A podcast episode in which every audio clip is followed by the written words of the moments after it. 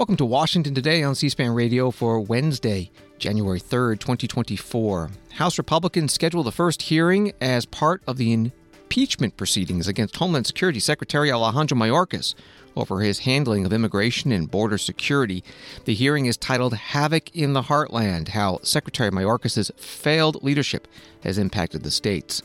This comes as House Speaker Mike Johnson and dozens of House Republicans visit the U.S. Mexico border in Eagle Pass, Texas.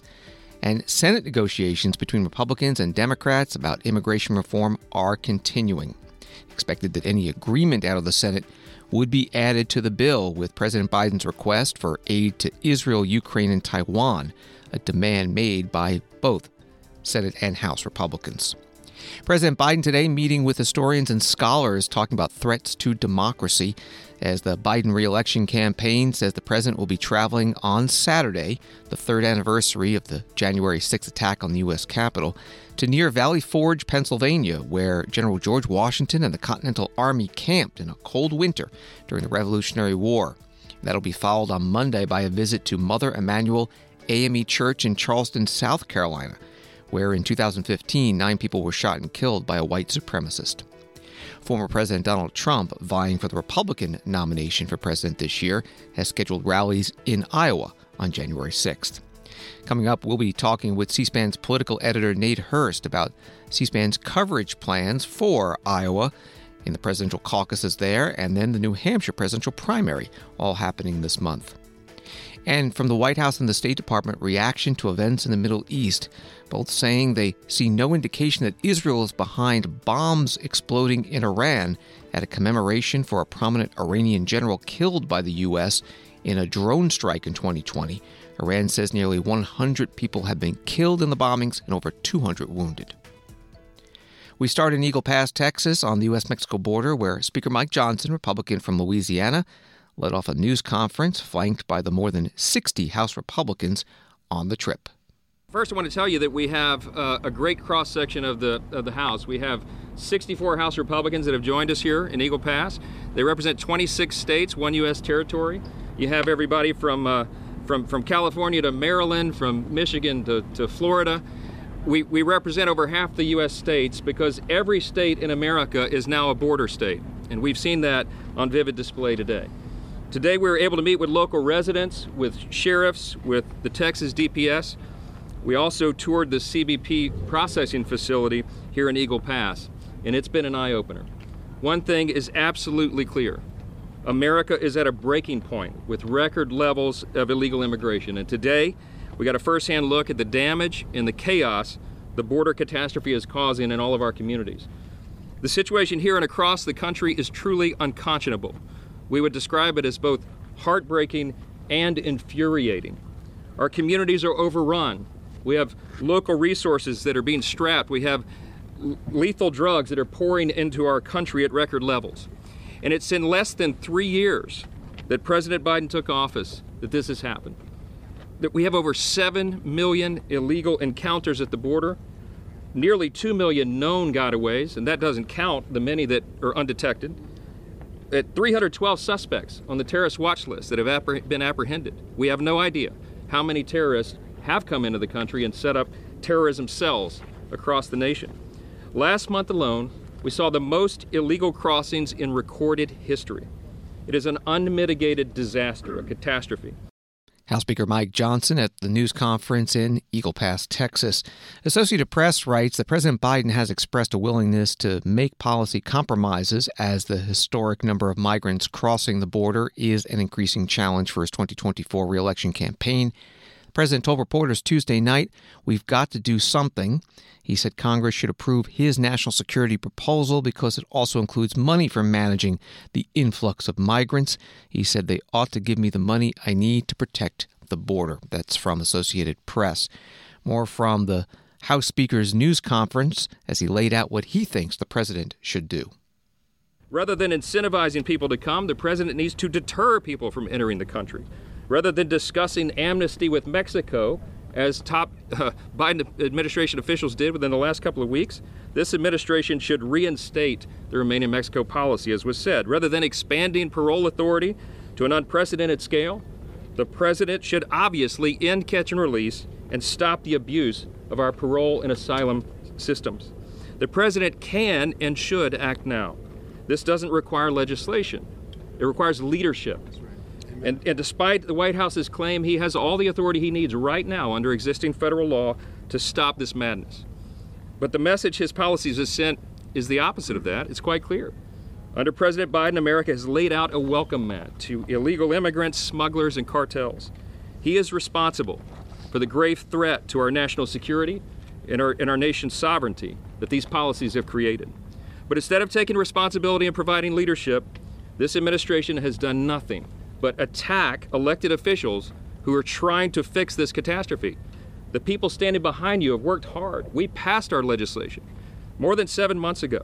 You have red and blue states all across this country that are being forced to step up because the federal government has failed to do its job. Right here in Texas, Governor Abbott has heroically done more to enforce the law than the president has. And how has this administration responded? They have sued the state of Texas to stop their deterrence efforts.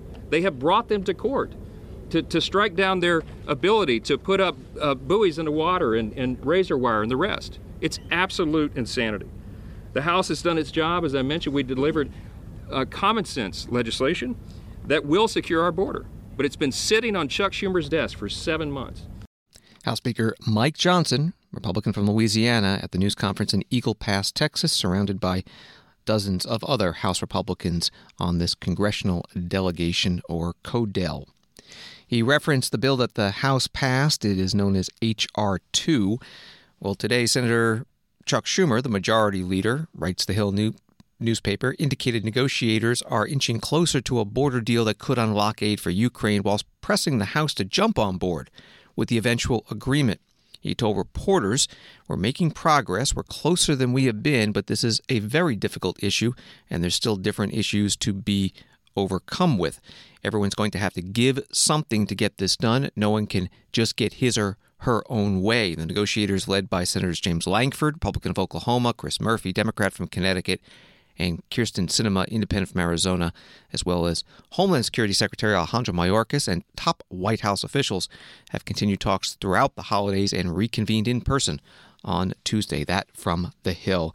Back to the news conference in Eagle Pass, Texas. The second speaker there was Congressman Mark Green, Republican of Tennessee, chair of the Homeland Security Committee, who talked about today's announcement of the first hearing in his committee, scheduled for next week, on the possible impeachment of Secretary Mayorkas. You know, I first took the oath to defend the Constitution of the United States against enemies, foreign and domestic, on the plain at West Point when I was 17 years old. And for the better part of my adult life, I have spent that training and fighting foreign terrorists. And now, as the chairman of the Committee on Homeland Security, I contend with the domestic threats to this nation. The greatest domestic threat to the national security and the safety of the American people is Secretary Alejandro Mayorkas. He, through his policies, has defied and subverted the laws passed by the United States Congress. He has defied multiple court orders. He has lied numerous times to the United States Congress. He has under oath, stated things that were blatantly, obviously incorrect. He has broken his oath to defend this country. Even A.G. Garland admitted that the policies of Mayorkas are being used by the cartels to exploit the American people and make billions of dollars putting Americans at risk, hundreds of thousands of Americans dead to fentanyl, tens of thousands of young people trafficked into sex slavery, billions of dollars wasted, expanded criminal networks now connected to the drug cartels in Mexico throughout our entire country. Director Wray admitted before my committee the other day, our committee the other day, that with the border wide open and a war in Israel, Hamas can just walk right in. That's the director of the FBI. He fears for his own agents. It's clear this is intentional. Secretary Mayorkas knows the policies. If the AG knows the policies are the cause, Secretary Mayorkas knows the policies are the cause, he's doubling down. He's doing this intentionally. Despite the catastrophic harm to our country. Well, our committee has finished its five phase investigation. I want to thank the members of the committee for their hard work and our staff. You're going to see a lot more coming here very soon. Congressman Mark Green, Republican from Tennessee, chair of the Homeland Security Committee at the news conference with other House Republicans in Eagle Pass, Texas, on the U.S. Mexico border. The hearing in the impeachment proceedings of Secretary Mayorkas scheduled for Wednesday, January 10th, 10 a.m. Eastern. The committee says that witnesses will be announced and are by invitation only. We'll be covering this hearing on the C SPAN networks, on C SPAN radio and C SPAN 3 television. You can always follow it on the C SPAN Now mobile app, which is free. Mia Ehrenberg, a spokesperson for the Department of Homeland Security, put out a statement. There is no valid basis to impeach Secretary Mayorkas, as senior members of the House majority have attested, and this extreme impeachment push is a harmful distraction from our critical national security priorities. Secretary Mayorkas was being interviewed today on MSNBC when the news of this impeachment hearing broke, and he was asked for a reaction. You know, uh, you mentioned um, earlier in our conversation uh, that I uh, joined the bipartisan group of senators to work on a legislative solution to a broken immigration system. Uh, I was uh, on the Hill yesterday to provide technical advice in those ongoing negotiations. Before I headed to the Hill, I was in the office working on solutions. After my visit to the Hill, I was back in my office working on solutions. That's what we do in the Department of Homeland Security. That's what this administration is focused on solutions to problems. Homeland Security Secretary Alejandro Mayorkas on MSNBC. More from this interview as he talked in more detail about those negotiations in the Senate between Republicans and Democrats on immigration reform that he's been attending. And I am actually optimistic. These are earnest, hardworking efforts to tackle a very complicated problem. We've been making progress each and every day. And despite how difficult it is, that progress is ongoing. And I am hopeful that an immigration fix will occur. And I should say, in addition, that our administration under President Biden's leadership has fought for that long needed fix since day one when President Biden, on the very first day of his administration, submitted a comprehensive immigration reform bill to Congress. Most recently, we have sought much needed funding uh, for our efforts to address the situation at the border. More Border Patrol agents, more asylum officers, more immigration judges, more investment in technology to battle the scourge of fentanyl. We are focused on fixing the challenge, on fixing the problem. We are focused on solutions. As you know, Mr. Secretary, Border Patrol in the month of December processed more migrants entering the United States illegally than any month in the history of that agency. Why is that happening? What, how do you explain it? So we are seeing the greatest number of displaced people, not only at our southern border, not only in the Western Hemisphere, but across the globe. You know, I am involved in bilateral and multilateral meetings with my counterparts from foreign countries in Europe, uh, in Asia, in the Indo Pacific, all over the world. And migration, the challenge of displaced people, is a subject that comes up in every single conversation we have the effects of climate change, poverty, increasing level of authoritarianism, the very many challenges that are at the root cause of the displacement of people around the world. Homeland Security Secretary Alejandro Mayorkas on MSNBC. Another Associated Press article President Joe Biden is starting the campaign year by evoking the Revolutionary War to mark the third anniversary the deadly insurrection at the U.S. Capitol and visiting the South Carolina church where a white gunman massacred black parishioners, seeking to present in the starkest possible terms an election he argues could determine the fate of American democracy.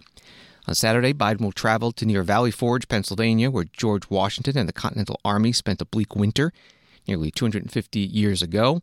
There, he'll decry former President Donald Trump for the riot by the mob of his supporters who overran the Capitol in an attempt to overturn the 2020 presidential election. Two days later, the president will visit Mother Emanuel AME Church in Charleston, where nine people were shot and killed in a June 2015 white supremacist attack. That reporting from Associated Press. Today, the White House said that President Biden had lunch with a group of scholars and historians to discuss the ongoing threats to democracy and democratic institutions, both here in America and around the world, as well as opportunities we face as a nation. The White House Press Secretary Karine Jean Pierre was asked about that there a list of the scholars and historians that the press office said he had lunch with today so in the lead up to the January I, I don't have a list to share at this time. For, for folks who are not tracking, this afternoon the president met uh, or had lunch with a group of scholars and historians to discuss ongoing threats uh, to our democracy, whether here or, or and also abroad. Uh, this is something that he tends to uh, to do, uh, especially as we head in, uh, head towards you know an important day like January 6th. So it's something that he, it is commonly done. He's done it. He's met with a diverse group of historians before. I don't have a list to provide to you uh, at this time.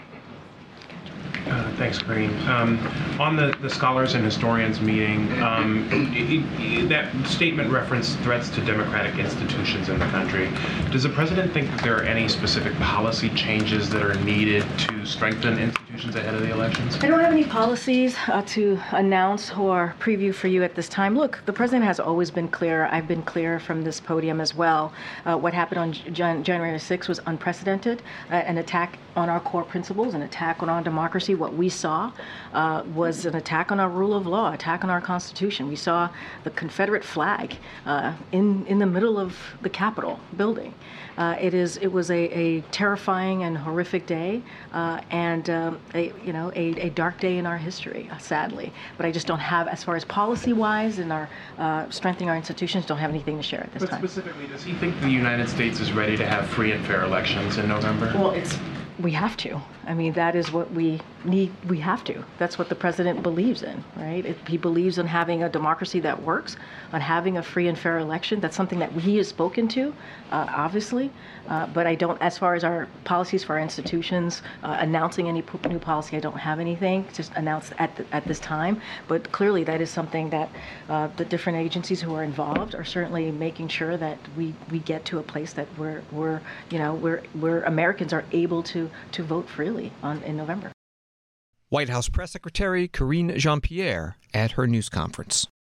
With a closer look at C SPAN's campaign coverage plans for the month of January, we're joined by C SPAN political editor Nate Hurst. Welcome. Thanks for having me. What will the viewers see and the listeners hear from C SPAN when it comes to campaign 2024? So, if you've watched C SPAN in the past, you will see much of what you are familiar with from previous cycles. Um, we do cover the candidate speeches, but we also try and give you a taste of what it's like to actually be on the campaign trail. Um, so, in addition to those speeches behind podiums, we also have town halls, um, meet and greets, um, house parties, basically anything um, where you're you're going to see candidates interacting unscripted with voters. That's what we try and give you. Um, and we have a lot more coverage coming up with the Iowa caucuses and New Hampshire primaries coming up. So we'll have a lot for viewers to take in. Well, specifically, the Iowa caucuses are first. Caucus night is a big night. How are the coverage plans coming together for that? So we have picked a caucus location, which we haven't revealed yet. But um, on the night of the caucus, we will take our viewers into a Republican caucus in Iowa. Um, they will see the process unfold just as if you were a caucus goer in the Hawkeye State yourself. Um, you'll see where folks register to participate in the night. You'll hear all of the uh, speeches from the caucus captains that the campaigns have um, assigned to the location. Um, um, and then you'll see kind of the most interesting part of caucusing, which is counting the votes and then also trying to um, consolidate folks above this 15% threshold. And you'll have all of that explained to you um, and and and see it unfold as it happens. Um, this year is also going to be interesting because viewers can turn over to C-SPAN 2 as the caucus begins, and they can interact with what it's called Caucus Cast. And so we're going to have two guests come on with our our host, and they will be explaining the caucus in a little more depth than you would get with our traditional caucus coverage. Um, we're also going to invite viewers and listeners to uh, interact with us via social media, send in their questions. So if anything is confusing or they want to know why does that happen, they can find out why. And a quick note for C SPAN radio since the watching the caucus happening often doesn't really work on radio, we're going to be having that mm-hmm. uh, C SPAN 2 coverage simulcast with the explanation. Will the listeners and viewers have an opportunity to call in and, and comment about what's happening on caucus night? Oh, um, absolutely. So our coverage begins at 7:30 Eastern that night. Um, but after the caucus is over, um, we're going to be opening the phone lines uh, to viewers so we can hear their reactions to the candidates, their messages, um, and of course the results from the night. Um, and we'll intersperse those through the night as we hear from the candidates themselves and they give speeches overnight. There's also going to be call-in opportunities the weekend before the Iowa caucuses as well um, on Saturday and Sunday. Sunday, we will be having primetime coverage that will include call in um, segments, and we'll also be soliciting comments from our social media channels as well.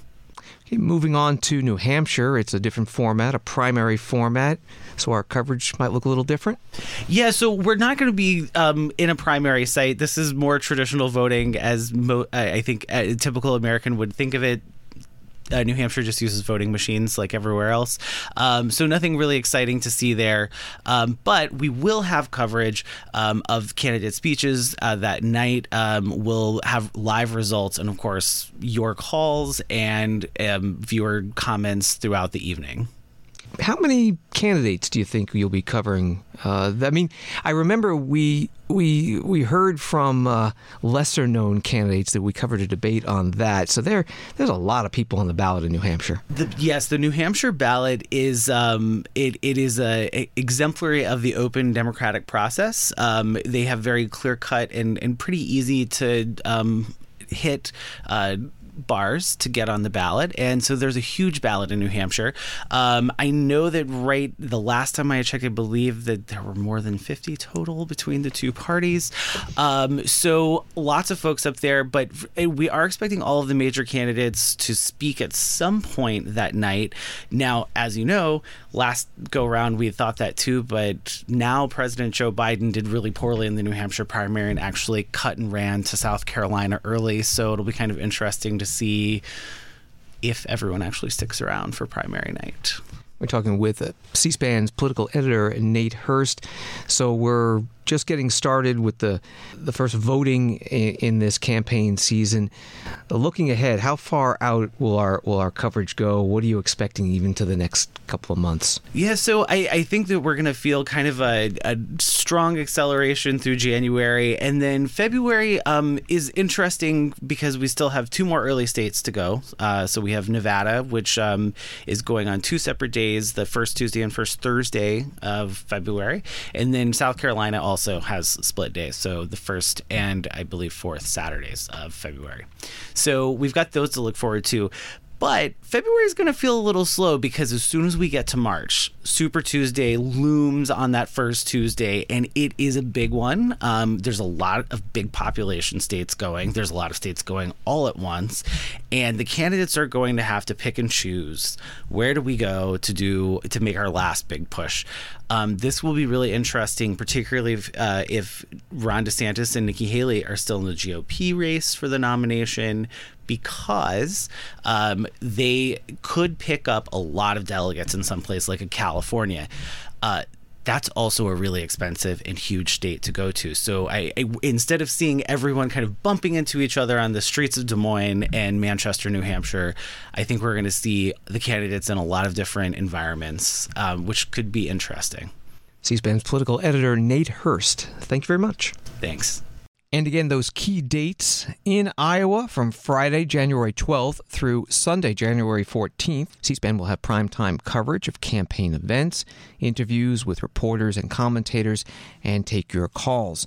And then Iowa Presidential Caucus Night, Monday, January 15th. We'll cover a Republican caucus beginning at 7:30 p.m. Eastern. And for New Hampshire, our primetime coverage of campaign events plus those interviews and your calls will be Saturday, January 20th through Monday, January 22nd. And presidential primary night in New Hampshire is Tuesday, January 23rd.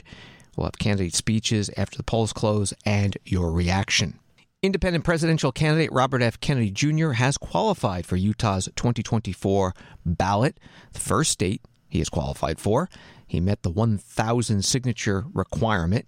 He held a news conference in Salt Lake City today about his efforts to qualify for other state ballots and the one in Washington, D.C., and some of the obstacles he has been facing. This morning, that we learned, the campaign learned that we that three states are refusing to send us ballot petitions, and that those are Maine, New Hampshire, and North Dakota. This is something that would never happen to a presidential campaign from the major political parties. And one of the, the side issues that I think has been raised throughout this campaign in many, many ways is the undemocratic lock that the major political parties have on this process. Most democracies in the world have a variety of political parties, but the Democratic and Republican parties have succeeded in this country in implementing a number of rules and procedures that make it almost impossible for anybody to challenge their, for any normal American to challenge their, uh, their, their chokehold. And we see this in many different ways across this campaign. Um, Utah, you know, in Utah, I want to thank Lieutenant Governor Henderson for, for cooperating and removing one of the constitu- unconstitutional barriers. So we were litigating this case at the same time we were getting signatures. These volunteers went out um, and, and beat the clock anyhow. So we got more than double the signatures we needed, and we got them on time, and we got them in this very, very short period when there was snow, there was sleet, there was very bad weather. The volunteers had to go out and persuade and go to public places, persuade passersby to take off their gloves and then to, you know, to keep their ballot petition dry and to sign their names, even though they had shivering hands in a way that was legible and matched their driver's license, because otherwise they were going to get challenged by the other side's lawyers. So they did a spectacular job of, of, um, of getting our campaign on the ballot in this state. Some of the states have rules that are, it's, it's negotiating this labyrinth of these arcane rules that we now have in every state that are all designed to suppress dissent, to make sure that uh, there are no options for Americans outside of the major political parties. Independent presidential candidate Robert F. Kennedy Jr. at a news conference in Salt Lake City, Utah. He has until March 5th to file his candidacy in Utah now that he has qualified for that state's ballot, getting 1,000 signatures. American Values 2024, a super PAC supporting him, has pledged to spend up to $15 million to help him gain ballot access in important states. Washington Today continues in a moment. People often think C SPAN is funded by the federal government. In fact, we're a nonprofit organization that receives no government funding. As news consumption changes, you can help ensure the future of C SPAN's unfiltered coverage of national government and politics. We hope you'll consider making a tax deductible contribution that will support our daily editorial operations. To learn more, visit cspan.org forward slash donate. Welcome back to Washington Today, available as a podcast on the free C SPAN Now mobile app and wherever you find your podcasts. This story from Fox News a pair of explosions near the grave of Iranian General Qasem Soleimani killed at least 103 people and wounded up to 141 more in Kerman, Iran, according to Wednesday reports from Iranian media. Iranian officials say the explosions occurred during a ceremony honoring Soleimani on the fourth anniversary of his death. Soleimani was killed in 2020 at the hands of a U.S. drone strike ordered by then President Trump. The explosions come amid severe tensions between Iran, the U.S., and Israel. Iran's proxy terrorist groups have attacked U.S. bases in Iraq and Syria more than 100 times since October, and Iran backed Houthi rebels in Yemen have harassed trade in the Red Sea. Hezbollah, another Iran supported group, has threatened Israel's northern border with drone attacks. Hezbollah media confirmed on Tuesday that a drone attack had killed a senior Hamas leader in Beirut, Lebanon. That reporting from Fox News. Today at the State Department, spokesperson Matthew Miller questioned by Associated Press reporter Matthew Lee about both of these incidents. Well, let's just start with uh, developments in uh, yesterday in Beirut and today in uh, in Iran, and whether that uh, or what you think of that and uh, those two uh, developments, and whether or not that is in line with your wish to prevent the conflict from spreading.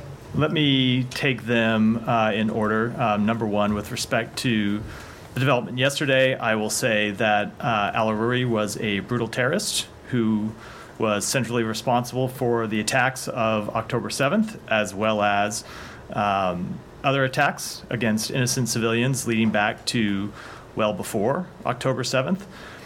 With respect to the explosions in Iran today, what I'll say we have been following the reports uh, rather closely. We don't have any uh, independent information to offer on them. We do express our sympathies to the victims and their loved ones who died in this horrific explosion. Uh, as I said, it's too early, at least for us, to be able to say what might have caused it. But I do want to address some of the irresponsible claims that I have seen circulate and say that, number one, the United States was not involved in any way and any suggestion to the contrary is ridiculous. And number two, we have no reason to believe that Israel was involved in this explosion. Why not? Uh, we just do not have any information to believe that that's the case. Did someone suggest that they were? I mean, other than the.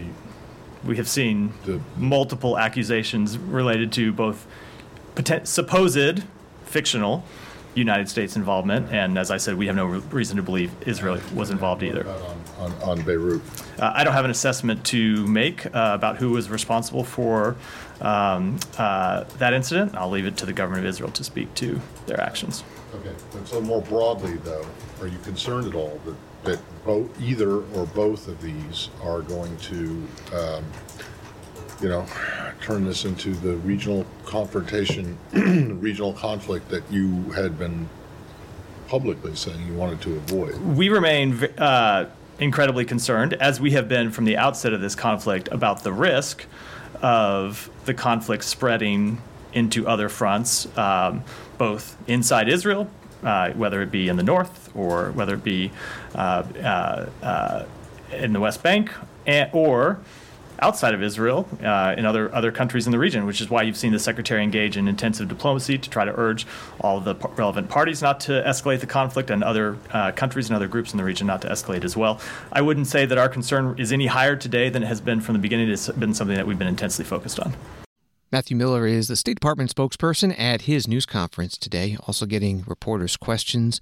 John Kirby, spokesperson for the White House National Security Council, he was in the White House briefing room. I wanted to ask about Iran. Uh, does the United States have any idea who might be behind the bombings there today? And um, secondly, does the U.S. think the killing of the Hamas leader in Beirut has significantly changed um, the strength of Hamas? So, on your first question, uh, we aren't at a point now where we have a lot of great detail on uh, on this bombing. Uh, certainly, our uh, our hearts go out to all the innocent victims uh, and their family members who are obviously their lives are going to be forever changed by this. But we don't have any um, we don't have any more detail in terms of how it happened or who would might be responsible for it.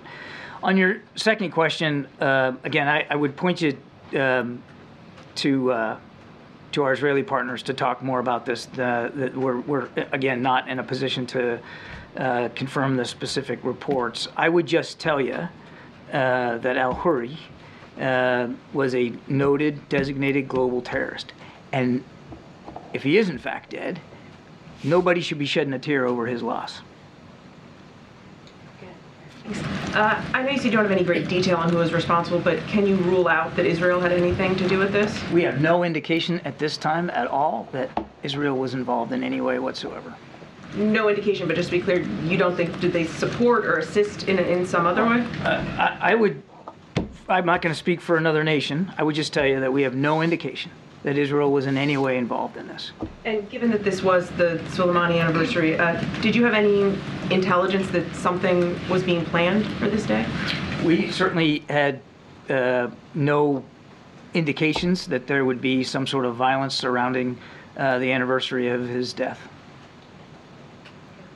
Uh, just to follow up on uh, the the Lebanon issue, is there any concern that that particular strike might uh, expand the conflict regionally? Well, I would just say, Trevor, everything that we've done, in fact, the laydown I just offered of the force posture changes that the president has ordered in the region has been designed to prevent an escalation or widening or deepening of this conflict. Um, as we've said before, we don't want to see it widen beyond Israel and Hamas. And again, we're going to keep working with partners in the region to prevent that from happening. John Kirby, Strategic Communications Coordinator for the White House National Security Council, at today's White House briefing. Washington Post article reads that Hezbollah chief Hassan Nasrallah said in an address Wednesday that Israel would meet a response and punishment the day after the death of senior Hamas leader Salah al-Aruri in a suspected Israeli drone strike in a Beirut suburb. Hezbollah, an Iran backed militant group based in Lebanon, has traded fire with Israel in recent weeks amid fear that tensions could lead to a regional conflict. The Lebanese government said it was urging Hezbollah to show restraint. Nasrallah said if the enemy thinks of waging a war on Lebanon, they will regret it. Before Nasrallah's speech, the Israeli Defense Forces said its troops were prepared for any scenario. That's from the Washington Post.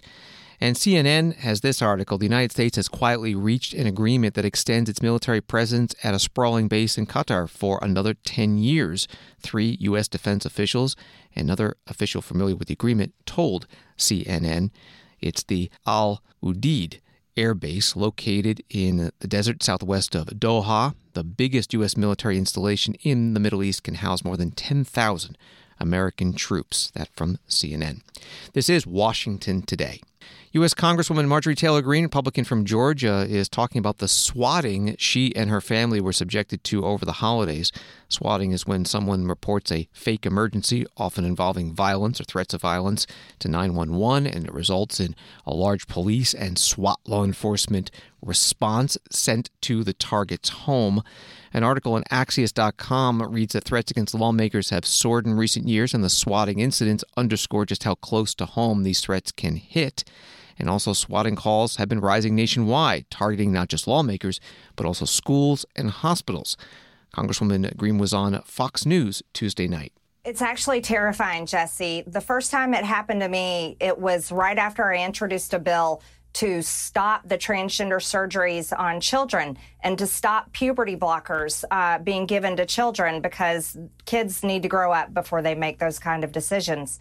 And it was a trans activist that started these calls on me. And you can see this video in my home where I had to go to the door in the middle of the night where the SWAT team had showed up. They, they had gun in hand. Um, they had been told that I had murdered someone and I was ready to either commit suicide and that I was willing to shoot police officers when they came to my house. It's extremely serious, Jesse. It's so serious that not only has it happened to me eight times, it's also happened to my family members. Both of my daughters were swatted over Christmas, um, along with dozens of other congressmen, women, uh, senators, and state government officials as well.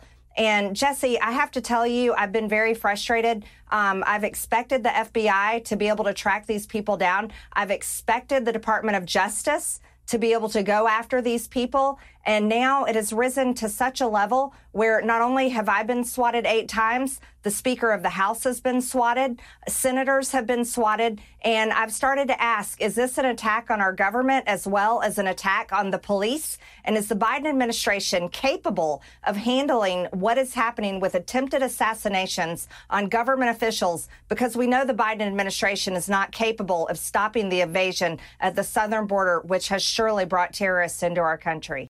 Congresswoman Marjorie Taylor Greene, Republican from Georgia, interviewed on Fox News Channel Tuesday night. Today, she posted that she will be introducing legislation to make it much easier for law enforcement to arrest and prosecutors to prosecute these criminals who have been swatting. And both political parties have been targets. Maine's Secretary of State, Shenna Bellows, a Democrat, who last week disqualified former President Donald Trump from appearing on the state's 2024 presidential primary ballot, announced in a Facebook post over the weekend that her family had been swatted. Also today, fake bomb threats were called into multiple state capitals, leading to brief evacuations or lockdowns while police investigated. No evidence of explosives found in any of the cases. The states affected include Connecticut, Georgia, Kentucky, Michigan, Minnesota, Mississippi, and Montana. The FBI said it was aware of the false threats at the Capitol buildings but had no information to indicate a specific and credible threat. In Washington, the U.S. House and Senate officially ended the first session of the 118th Congress and started the second session. The meetings today did not last long. Here is what happened in the House. Congresswoman Virginia Foxx, Republican from North Carolina, presiding. The House will come to order. This being the day fixed, pursuant to the 20th Amendment to the Constitution, for the meeting of the second session of the 118th Congress, the House will be in order. The chair lays before the House a communication from the Speaker. The Speaker's Rooms, Washington, D.C., January 3, 2024. I hereby appoint the Honorable Virginia Foxx to act as Speaker pro tempore on this day. Signed, Mike Johnson, Speaker of the House of Representatives. The prayer will be offered by Chaplain Kibben. Would you pray with me? Eternal Lord, from everlasting to everlasting, you are God. Many are the plans of our hearts, but yours is the eternal purpose that prevails. Receive then our earnest and most heartfelt prayers as we enter into this second session of the 118th Congress. You have set eternity in our hearts, and we yearn to find meaning and purpose in the work of our hands. Receive our labors and sanctify our intentions. May all that we set forth to do prove worthy of your gracious and eternal plan. Scripture warns that some trust in chariots and some in horses. All too often we trust in the perishable and corruptible. But this year, in all that lies ahead, May we place our trust only in the name of the Lord our God. It is in your sovereign name that we are bold to pray. Amen. Amen. The House chaplain Margaret Grun Kibben, retired Rear Admiral, the U.S. House went on to recite the Pledge of Allegiance to the U.S. flag and then adjourn. There's no legislative business expected until next week. The 20th Amendment to the U.S. Constitution, cited by Congresswoman Foxx, reads in Section 2 the Congress shall assemble at least once in every year, and such meetings shall begin at noon on the third day of January, unless they shall by law appoint a different day. In the Senate, today's meeting was about 30 seconds. It was presided over by Senator Chuck Schumer, Democrat from New York, the majority leader. The Senate will come to order. The clerk will read a communication to the Senate. Washington, D.C., January 3rd, 2024 to the Senate under the provisions of Rule 1, Paragraph 3 of the Standing Rules of the Senate, I hereby appoint the Honorable Charles E. Schumer, a senator from the state of New York, to perform the duties of the chair. Signed, Patty Murray, President pro tempore. Under the previous order, the Senate, stands adjourned until 10 a.m. on Friday, January 5th, 2024. Senator Chuck Schumer, the majority leader, presiding. That meeting on Friday will be pro forma in the Senate, just like in the House. No legislative business expected until next week. Wall Street today, the Dow down 284, Nasdaq down 173, S&P down 38. The minutes of the Federal Reserve meeting from December were released today. Wall Street Journal reporter Nick Timiraos posting Fed officials thought they were probably done raising interest rates when they decided last month to hold them steady, but minutes of the meeting didn't reveal any meaningful debate about when to start lowering rates. Federal Reserve, in its December meeting statement, forecast they would be cutting interest rates three times in 2024. Also, the U.S. Treasury has released data showing the U.S. national debt has now exceeded $34 trillion. It happened on December 29th, and it took three months to add the last trillion dollars. Thanks for listening to Washington Today. Sign up for C SPAN's evening newsletter, word for word. It's free, and get the stories making headlines in Washington, D.C. emailed to you every day. Subscribe at cspan.org slash connect. Have a good night